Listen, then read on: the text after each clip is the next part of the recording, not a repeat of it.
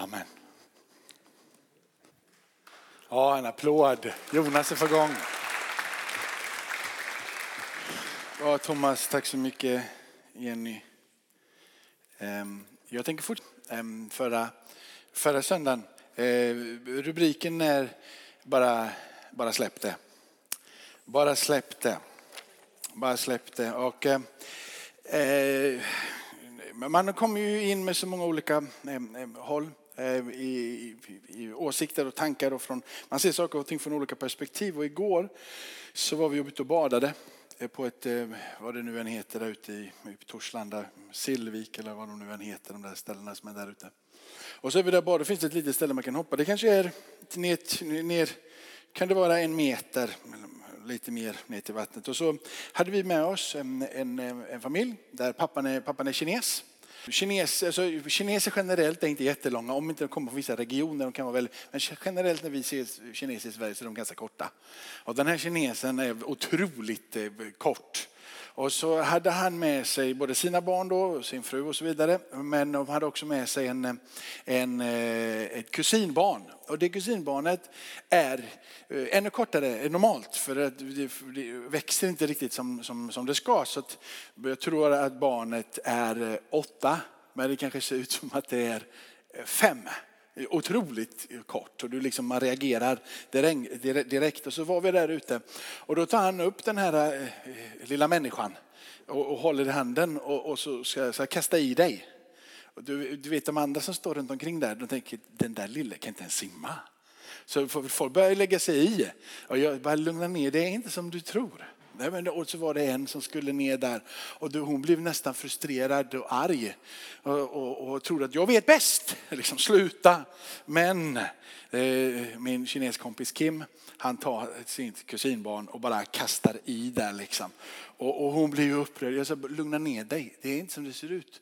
Personen kan simma. Barnet kan simma. Det, det är äldre än vad du tror. Det är mer förnärmande att, att du agerar som du agerar. Men jag gick ju inte så långt i mina... I min, i mina och lite av sådana här saker händer ibland. Att vi uppfattar saker och ting på ett sätt där det inte är på det sättet. Och ibland får vi faktiskt bara då erkänna att, bara släpp det. Eller hur? Bara släpp det. Ältar jag det här vidare nu, det kommer inte bli bra utan jag får bara släppa det. Och ibland så tycker man att man vet rätt, att man är liksom allting på, på plats men man har inte hela bilden. Och mm, det är väl det som jag kommer att landa i på slutet. Att det finns en som ehm, vet mer än dig. Det finns en som ser mer än dig. Det finns en som har kontroll över situationen. Det är mycket möjligt att du inte tycker så, att du inte uppfattar det, men han har kontroll. Låt oss be en bön. Jag tackar dig Fader i himmelen för den här eh, det ordet som du har lagt på mitt hjärta och jag ber Herre att vi skulle få eh, släppa det inför dig, släppa det vid korset. Eh, släppa släppa de sakerna som hindrar de som begränsar att vi kunde få se framåt tillsammans med dig vad du har för oss. Att du är en god Gud, att du har en plan, att du har ett syfte för våra liv Herre. Vi vill inte stanna kvar i gårdagen utan vi vill lämna det som har varit våra hinder, våra begränsningar. Det som har satt käppar i hjulet för det vi tycker är rätt och riktigt Herre. Och överlåta oss till det som är din vilja. Vi vill gå vidare tillsammans med dig så hjälp Ehm, mig. Eh, hjälp oss. Låt eh, mig få tala på ett sätt så att det kan skapa tro, hopp. Att man vågar se en ljus framtid tillsammans med dig Herre. Låt det folket som sitter här vara mottagliga i sina hjärtan. Lyhörda för vad du säger. I Jesu namn. Amen. Ehm, jag, eh, jag tänker faktiskt börja med att, att läsa psalm 139 som vi gjorde förra söndagen tillsammans. Ehm, Herre, du ransakar mig och du känner mig så tryggt att veta. Om jag sitter eller står vet du det. Du förstår mina tankar fjärran ifrån. Om jag går eller ligger ser du det. Med alla mina vägar är du förtrogen. Innan ett ord är på min tunga vet du Herre allt om det. Du omsluter mig på alla sidor och håller mig i din hand. Din kunskap är för underbar för mig. Den är så hög att jag inte kan Fatta den. Vart kan jag gå för din ande? Vart kan jag fly för ditt ansikte? Stiga upp till himmelen, är du där? Och bädde åt mig i dödsriket, är du där? Tar jag morgonrodnadens vingar, gör jag mig en boning ytterst i havet, så också där din hand leda mig och din högra hand hålla mig. Säger jag, låt mörkret täcka mig och ljuset bli natt omkring mig. Så är inte mörkret mörkt för dig. Natten lyser som dagen, mörkret är som ljuset. Du har skapat mina njurar. Du vävde mig i moderlivet. Jag tackar dig för att jag är så underbart skapad. Underbara är dina verk. Min själ vet det så väl. Benen i min kropp var inte osynliga för dig när jag formades i det fördolda.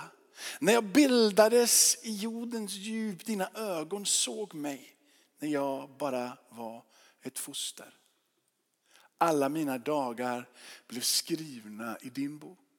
Formade innan någon av dem hade kommit. Hur ofattbart är inte dina tankar för mig Gud? Hur väldig är inte deras mångfald? Räknar jag dem är det fler än sandkornen. Och när jag vaknar är jag kvar hos dig. Amen, så lyder Herrens ord. Gud vet början från slutet och Gud är att lita på. Jag tror att en dag när vi sitter där lite senare och vi har vandrat tillsammans med Herren så kommer vi bli förundrade över hur vi blev stötta, hur vi blev eh, distraherade och hur vi blev ofokuserade och hur vi blev frustrerade av sådana småsaker som längre senare i livet inte överhuvudtaget berör oss. När vi senare i livet ser hur Gud har varit med, det som verkade vara till nederlag, hur Gud vände det till någonting gott. Josef, han hade problem med sina bröder, läser vi från första Mosebok. Josef blev förrådd, han blev såld som slav, han blev övergiven av sin familj. Kan du tänka dig någonting mer tragiskt att bli övergiven av din familj? Familjen vänder ansiktet bort ifrån dig. Han blev utsatt för sexuella frestelser. Han blev utsatt för lögner. Han blev utsatt för mycket som ledde honom att sitta ett långt fängelsestraff. Där så glömdes han bort. Han glömdes bort av dem som han innan hade hjälpt. Allt var så orättvist. Men Josefs sätt att agera när du läser det själv sen hemma från första Mosebok och från kapitel 37 och framåt. Så är det så här att Mose hade ett sätt att agera. Tog inte bakslagen och föll ner platt fall. Utan varje nederlag och nedslag ledde faktiskt till någon form utav framgång eller vidare i livet. Han kom framåt för det som på ytan såg ut som ett stort nederlag. Han använde faktiskt inte så mycket, det är väldigt lite, om inget alls, som han använder i de här situationerna för att ställa den frågan, stora frågan varför? Varför sker det som sker? Han la inte någon energi på det, utan han blickade framåt och frågade, hur kan jag gå vidare? Hur hittar jag en väg ut ur det? Alla de som under den här resans gång såg Josef, som höll ögonen på honom och försökte förstå vem han var och vad han gjorde, hur han rörde sig, hur han kunde förhålla sig till livet på det sättet som han gjorde. Alla dessa, de insåg att Josef, vad han än gjorde, så står det att Gud var med honom. De såg att när du råkade ut för en motgång, är det första du gör, Josef, att konstatera ändå att han är dig trots allt. Vi kan lära oss av Josef att vad vi än möter, hur vi än står med mörkret framför oss och besvikelsen är där och bakslaget har varit och vi känner oss ingenting annat än bara misslyckade och vi kanske till och med tycker synd om oss själva. Så kan vi lära oss av Josef att när Guds närvaro är där så sprider det ett ljus som ljuset strålar så mycket klarare och så mycket starkare än alla svåra situationer. Han står där på slutet och får summera vad som har hänt. Hans bröder som har förrått honom och så landar han på slutet och återförenas med dem när han har hjälpt alla att överleva en svår hungersnöd. Så står det så här ifrån första Mosebok kapitel 50 vers 20. Och han pratar till sina bröder. Men ni menade ont mot mig. Men Gud har menat någonting gott genom det. För att bevara många människors liv. Vi kanske inte ser direkt när saker och ting händer hur Gud är med och hur Gud leder. Men när vi får summera efteråt så kommer vi se att det var för de många skull. Gud hade ett finger med i spelet. Han var där. Och en av referensverserna till den här, ni menade ont för mig, men Gud har menat någonting gott genom det för att bevara många människors liv, är det som står i Romarbrevet. Romarbrevet 8, vers 28 så står det så här. Vi vet att allt samverkar till det bästa för de som är älskade av Gud, som är kallade efter hans beslut. Våran övertygelse som kristna, våran tro är en Gud som har kontroll. Vi tror att Gud är där. Ingenting sker och driver oss bara bort, utan på något sätt så är varje bakslag någonting som Gud vill lysa över och hjälpa dig och mig att komma vidare. Hur svårt det än är att greppa. Gud vet vem du är. Och Gud har satt dig i den här tiden och det finns ett syfte med det. Du är en del av Guds plan. Alla dina dagar är skrivna i hans bok. De är räknade innan du hade en aning och du är formad för den här tiden. Han vet vem du är. Du är inte glömd. Människor kanske glömmer dig så som de gjorde med Josef. Men Gud glömmer inte dig. Vi kan välja, som jag sa förra söndagen, att leva i frustration över att det inte blev som jag ville. Eller att vi är besvikna för att någonting sker som vi inte tycker borde ske. Eller för att den här drömmen som vi trodde var så tydlig och klar, mm, som vi sa, den här är från Gud, blir inte av. Gud tar inte bort alla frustrationer, även om vi hoppas och vill det. Han ändrar inte alla personer som finns runt omkring oss som vi vill att han ska ändra. Eller han tar inte bort allting som stör dig och mig. Vi var inne på psalm 46 förra söndagen. Rubriken är Gud är vår borg. Gud är våran tillflykt började. Han är våran starkhet. Han är våran hjälp i nöden väl beprövad. Och nere i vers 11 så står det så här, bli stilla och besinna att jag är Gud. Är vi inte stilla, sa jag då, kommer vi inte att förstå att Gud är Gud. Jag sa också att många gånger när jag är frustrerad så försöker jag ändra på de saker som faktiskt bara Gud kan ändra på. Jag försöker på det sättet vara Gud. Jag försöker att kontrollera situationen och göra allt vad jag kan. Och det ska vi göra. Men ibland så kommer det situationer och tillfällen då du ska bara säga, jag släpper det. Jag måste bara vara stilla och låta Gud få vara Gud. Jag överlämnar det till Gud. Varför? För att min tro och min övertygelse är om att Gud är med. Att allting samverkar till det bästa. Det som möjligen har hänt och som är ont vänder Gud. Och han gör någonting för oss många skull. Många blev bevarade. Många blev räddade. Gud gjorde någonting gott utav det.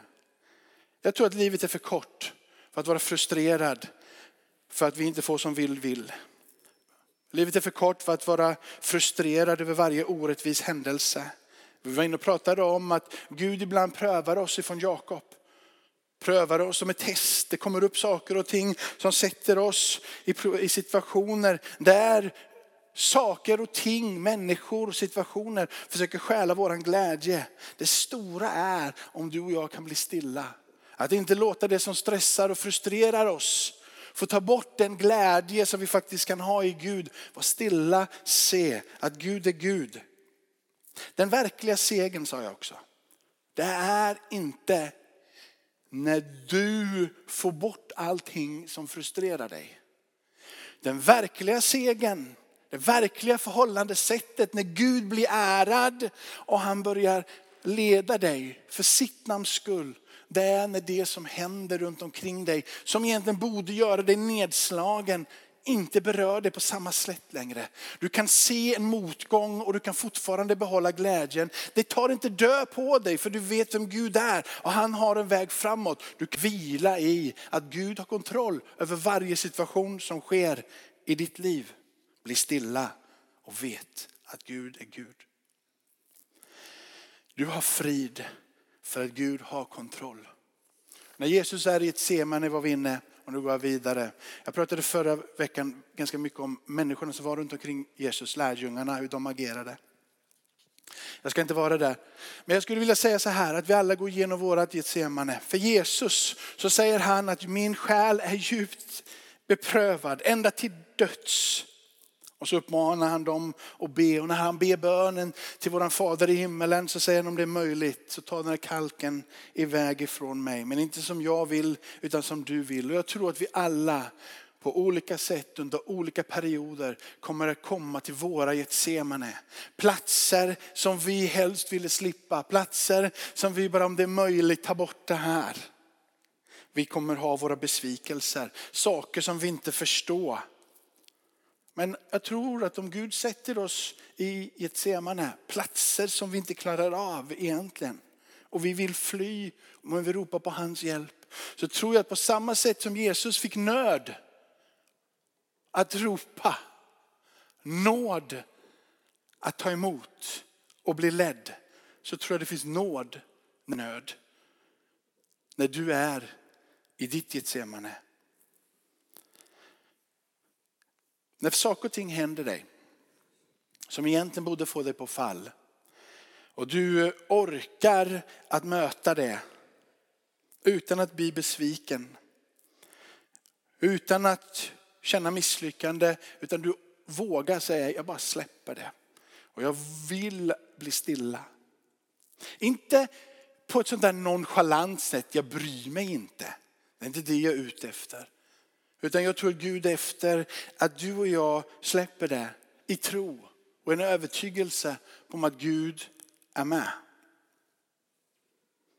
Jag tror att om du och jag vågar möta Getsemane och vi inte är rädda för Getsemane så tror jag att det ligger fantastiska saker längre bort. Precis så som det gjorde för Jesus. En uppståndelse väntade, en ny början var kommen. Tider kommer där du till och med kanske till och med kommer få tillbaka det som har blivit bestulet. Så som Josef fick tillbaka. Kanske inte på det sättet som du har tänkt och som du trodde. Men Gud är en god Gud och Gud ger vad du behöver i rätt tid. Gud kommer till och med kanske att ge tillbaka det som orättvis tog ifrån dig. Det är tid, jag är övertygad, Precis som det var för Jose och alla andra i Bibeln som har gått igenom tunga och svåra perioder när de har varit i deras Getsemane. En tid när Gud tar dem vidare och Gud för dem framåt. Vad kan du och jag säga? Jag tror vi ska anamma en attityd och ett tillvägagångssätt som Josef. När han inte ställde den stora frågan varför, utan hur kommer jag vidare? Hur tar jag mig vidare?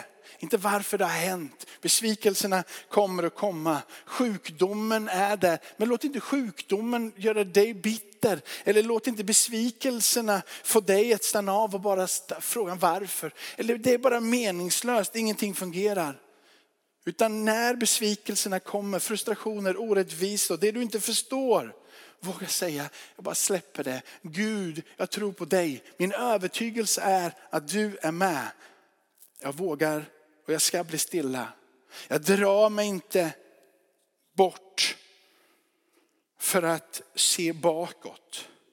Utan jag vågar se bortanför och hoppas och tro på en Gud som vill stiga in Om ett semane betyder att det är slutet för dig och det är stopp för dig, så är inte det den bibliska guden som Bibeln pratar om. Han pratar om en Gud som är bortsemande, en Gud som är bortanför och som väntar för att ge och stråla med sitt ljus över ditt liv och de situationer som finns runt omkring dig. Gud skulle aldrig tillåta dig att komma till den platsen, lär vi utav ordet, där ditt liv blir ruinerat och förstört.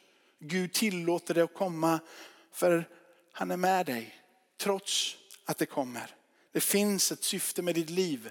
Och det är det som är så svårt att få ihop. Guds tanke, Guds plan. Det här stora, att han vet allting om dig. Din och min vilja på det.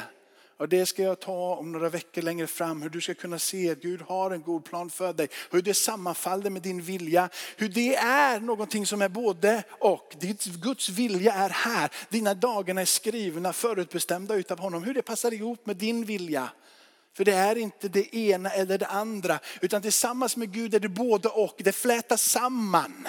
Det flätas samman. När du säger Gud, jag vill ha med dig att göra. Gud tar sin plats i dig. Och det som händer är att du dras in i det som är Gud och det han vill. Och när du börjar röra dig emot och blir en lärjunge till Jesus så faller hans syfte och hans plan samman med dina tankar och din vilja. Och ni föds in i ett rikt liv tillsammans med Gud. Där hans härlighet kan få stråla rakt igenom. Det är inte det ena eller det andra. Det är både och sammanflätat utav Gud själv för att han ska få all ära. Gud är med i det som är stort och Gud är med i det som är smått. Kan vi säga amen på det? Amen. Men då är han också med i det som är de stora problemen och de som är de små problemen. Kanske de här små sakerna, du vet när någon är oförskämd mot dig. Kanske är det dags att istället för att bli så där illa upprörd som du brukar bli, bara våga säga, jag bara släpper det. Och låter Gud ha kontroll över det. I stort sett varje dag när jag kommer och parkerar i garaget här nere, så står det en sketen lastbil där. De här människorna på Hemköp, de ställer ut sina bilar utomhus. och det är påsar överallt och ibland så står man där och man bara känner bara att jag bara vill gå ut och bara sparka ner den där vagnen. Det är så, sådär. Men jag har bestämt mig för ett tag, jag bara, jag bara släpper det. Det får bli som det blir, det bara släpper det. Varför ska de förstöra min dag med ett sånt patetisk sak? Varför ska människor som är runt omkring mig, som inte gör som jag vill, få förstöra min dag sådär? Nej, jag tror att Gud är med. Och när jag låter någon vara oförskämd mot mig så är det inte så att jag säger så här, David det är okej okay att du får vara hur ofil. Jag bryr mig inte. För det gör jag. Men jag låter inte det få förstöra. Och jag bekräftar inte att David får fortsätta vara som David vill. Men jag tänker inte låta Davids beteende få förstöra min dag. Jag tänker inte låta hans agerande kontrollera mitt liv. Jag tänker inte låta de där sketna vagnarna nere i garaget få distrahera mig för den dag som jag har framför mig. Och jag tänker inte låta mina egna misslyckanden, stort eller smått, förstöra min framtid tillsammans med Gud. Sen kommer det till det där stora. Nu har jag tagit det här lilla, men då har de stora sakerna. De som är de riktigt jobbiga. Det som har hänt igår, som du inte kan ta bort. När du i din barndom fick uppleva oerhört tragiska saker i ditt hem. Kanske du har gått igenom en skilsmässa, det har skett rån eller andra saker som gör att du är fast.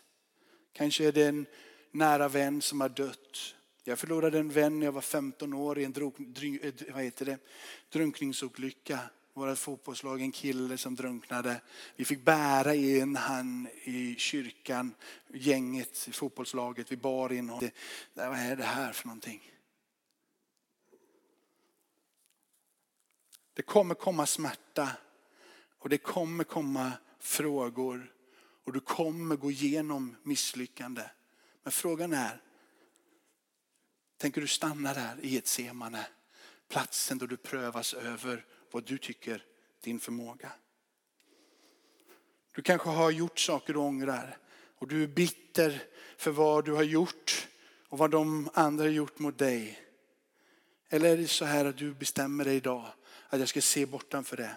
Jag ska titta framåt. Jag ska låta Gud vara Gud. Och det som var menat att skada mig tänker jag lägga i Guds händer. Han ska få vara mitt beskydd, min hjälp i nöden, väl beprövad. Om vi tittar tillbaka och vi hela tiden plockar upp det som var i gårdagen av besvikelserna, av misslyckandena, så kommer vi att stanna av. Josef, han sökte vidare. Om det är så att vi låter det gå tillbaka hela tiden i våra tankar, hela tiden i vårt sätt att agera. Jag hade det tufft bakåt, jag hade det tufft bakåt. Så är det oerhört svårt att fokusera framåt. Förra veckan så berättade de om Novalin, hon skulle börja cykla. Hon ville titta bakåt för att hitta trygghet i mig och så bestämde jag springer framför. Då tittade hon framåt, tittade hon på mig och så kunde hon cykla ta bort stödhjulen och du står bakom, du försöker. Men hon var så ängslig, hon vågade inte för att om jag släpper och jag inte är där så hon, hon skulle cykla och titta på mig och det går ju inte. Så kom jag på den briljanta idén att jag sätter igång henne och så springer jag framför och helt plötsligt så börjar hon cykla. Det var jobbigt att springa framför men du har en Gud som går framför dig. Som manar gott och som ropar och som hejar på dig. Du kan inte både gå bakåt och gå framåt. Utan du måste bestämma dig. Ska jag gå bakåt till det som har förstört? Eller ska jag gå framåt till det som Gud har?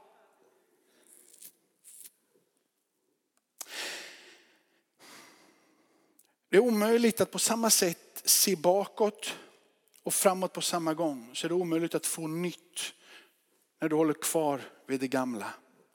Håller du kvar vid det gamla så kommer det hela tiden att ge dig näring. Om du vågar blicka framåt och bara säga jag släpper det vid korset. Jag går vidare med Gud. Det börjar med att du säger Gud jag vill att framtiden ska inkludera dig. Jag vill hitta ditt syfte. Jag vill hitta din plan för mitt liv. Jag vill komma in för det. Och du börjar säga istället till Gud, kom med din nåd. Lär mig att tacka dig. Tacka för det goda som sker, för den plan som har för mig. För de vägar som ligger där och väntar på mig. Låt ditt ljus få bli ljusare och låt mörkret få försvinna. Jag tackar dig Gud för att det finns en framtid tillsammans med dig. Och jag håller fast vid det som du har lovat. Om du sätter riktningen på det som är framåt så kommer hela din kropp att röra sig åt det hållet. Det är, du cyklar, Novalia igen, så cyklar hon så. Springer fram med cyklar. Det du sätter ditt sinne, din riktning på, Guds plan. Gud har en tanke, Gud har någonting för mig. För Bibeln är full av det. Det är inte positivt tänkande jag håller på med idag. Jag försöker säga vad Gud säger om ditt liv där framme. Det finns en dag då han kommer tillbaka. Då ska det inte längre finnas någon sorg och någon tår. Utan då ska vi få med han ifrån evigheternas evigheter. Men det finns ett liv här där inte din bitterhet hindrar dig från att upptäcka Guds godhet här. Mitt i bedrövelsen, mitt i sorgen. Den onde som tyvärr existerar han vill få dig att titta på de smärtor som har kommit och misslyckanden som ligger där. Han vet väl hur han ska få dig missmodig. Han vet väl hur han ska få dig att bli trött och inte vilja röra dig framåt. Plats av missmod, frustrationen som är där. Jag släppa det. Jag pratade med en släkting till mig här i veckan som går igenom en, en svår situation. En släkting som är något år äldre än mig. Och eh, hon skrev tillbaka, jag tror nog att Gud är med trots allt. Genom att hon sa, en dag i sänder, blott ett ögonblick i sänder. Du kan vara på väg mot en ny början om du vågar släppa det som håller dig bunden i gårdagen. Att röra dig framåt med den guden som vill skydda dig, den guden som vill bevara dig, den guden som vill ta hand om dig. Han önskar bara att du vågade be till honom, att du vågade öppna ditt hjärta emot honom, bjuda in honom och säga vi ska gå tillsammans, du och jag. Hjälp mig. Gud har och Gud vill. Jag ska säga så här, ett hoppets ord. Ju längre som du lever tillsammans med Gud och du har övat dig på att släppa taget vid korset. Inte nonchalant, men med tro och övertygelse så blir det lättare att släppa kontrollen. Jag kanske inte förstår det som händer, men jag har lärt mig att Gud är smartare än vad jag är. Jag har lärt mig att jag ser saker, men jag vet också att han ser det jag inte ser. Jag vet att jag vet saker, men jag har lärt mig och jag vet att han också vet saker jag inte vet. Han vet vad jag gör, men jag vet inte fullt ut vad han gör. Där ligger det stora, att lägga det i den allsmäktiges eviga händer. Jag undrar om det kan vara så här. Du kanske inte förstår varför Gud inte svarar på en bön så som du vill. Men kanske vet Gud någonting som inte du vet. Kanske ser Gud någonting som inte du ser. Varför tar drömmen så lång tid? Om Gud inte ger dig till det du ber om. Och du tror att Gud är i situationen. Och han håller dig i din hand. Så får vi lära oss att lära oss att leva med Gud en dag i sänder. Att leva med att Gud vet vad som är bäst för oss. Ibland så stänger Gud en dörr och så öppnar han en helt annan dörr. Jag förstår inte varför Gud stängde dörren och öppnade en annan dörr. Men glöm inte att han ser saker som inte du ser. Han vet saker som inte du vet. Är du där en dag och tittar tillbaka och du undrar hur i hela världen kunde jag bli frustrerad? Hur kunde jag bli arg på Gud? Amen. Tack för att du är med Herre. Det är vår fulla övertygelse. Det är vår fulla tillit. Du har allting i din hand. Du vet det jag inte vet. Du ser det jag inte ser. Och jag ber att du ville lära oss i Linnéakyrkan att ge det till dig. Att vi skulle våga säga, jag släpper det. I dina eviga händer. Tackar dig Herre för att du lär oss att göra det vi kan. Men att låta dig göra det som bara du kan. Tack för att vi får ha drömmar tillsammans med dig. Tack för att vi får ha en ljus framtid tillsammans med dig. Tack för att du har syften för våra liv, en plan för våra liv och vi med våran vilja får sammanflätas med dig i detta stora. Tänd drömmarna till liv. Det stora du vill göra. Det som inte vi än kan tänka eller drömma. Inte ens våga möta. Du vill så mycket mer. Lär oss här att drömma stora drömmar. Tänka i rätt riktning på den framtid som du har för var och en av oss. Ge kraften idag att släppa. När vi går in i nattvarden Herre så ber jag Herre att kraften för de som är här idag som sitter fast i besvikelse, i misslyckande, i det som är deras största plåga kanske. Att komma till nattvarden och säga jag släpper det till dig. Tack för att du är här för att möta med oss. Amen.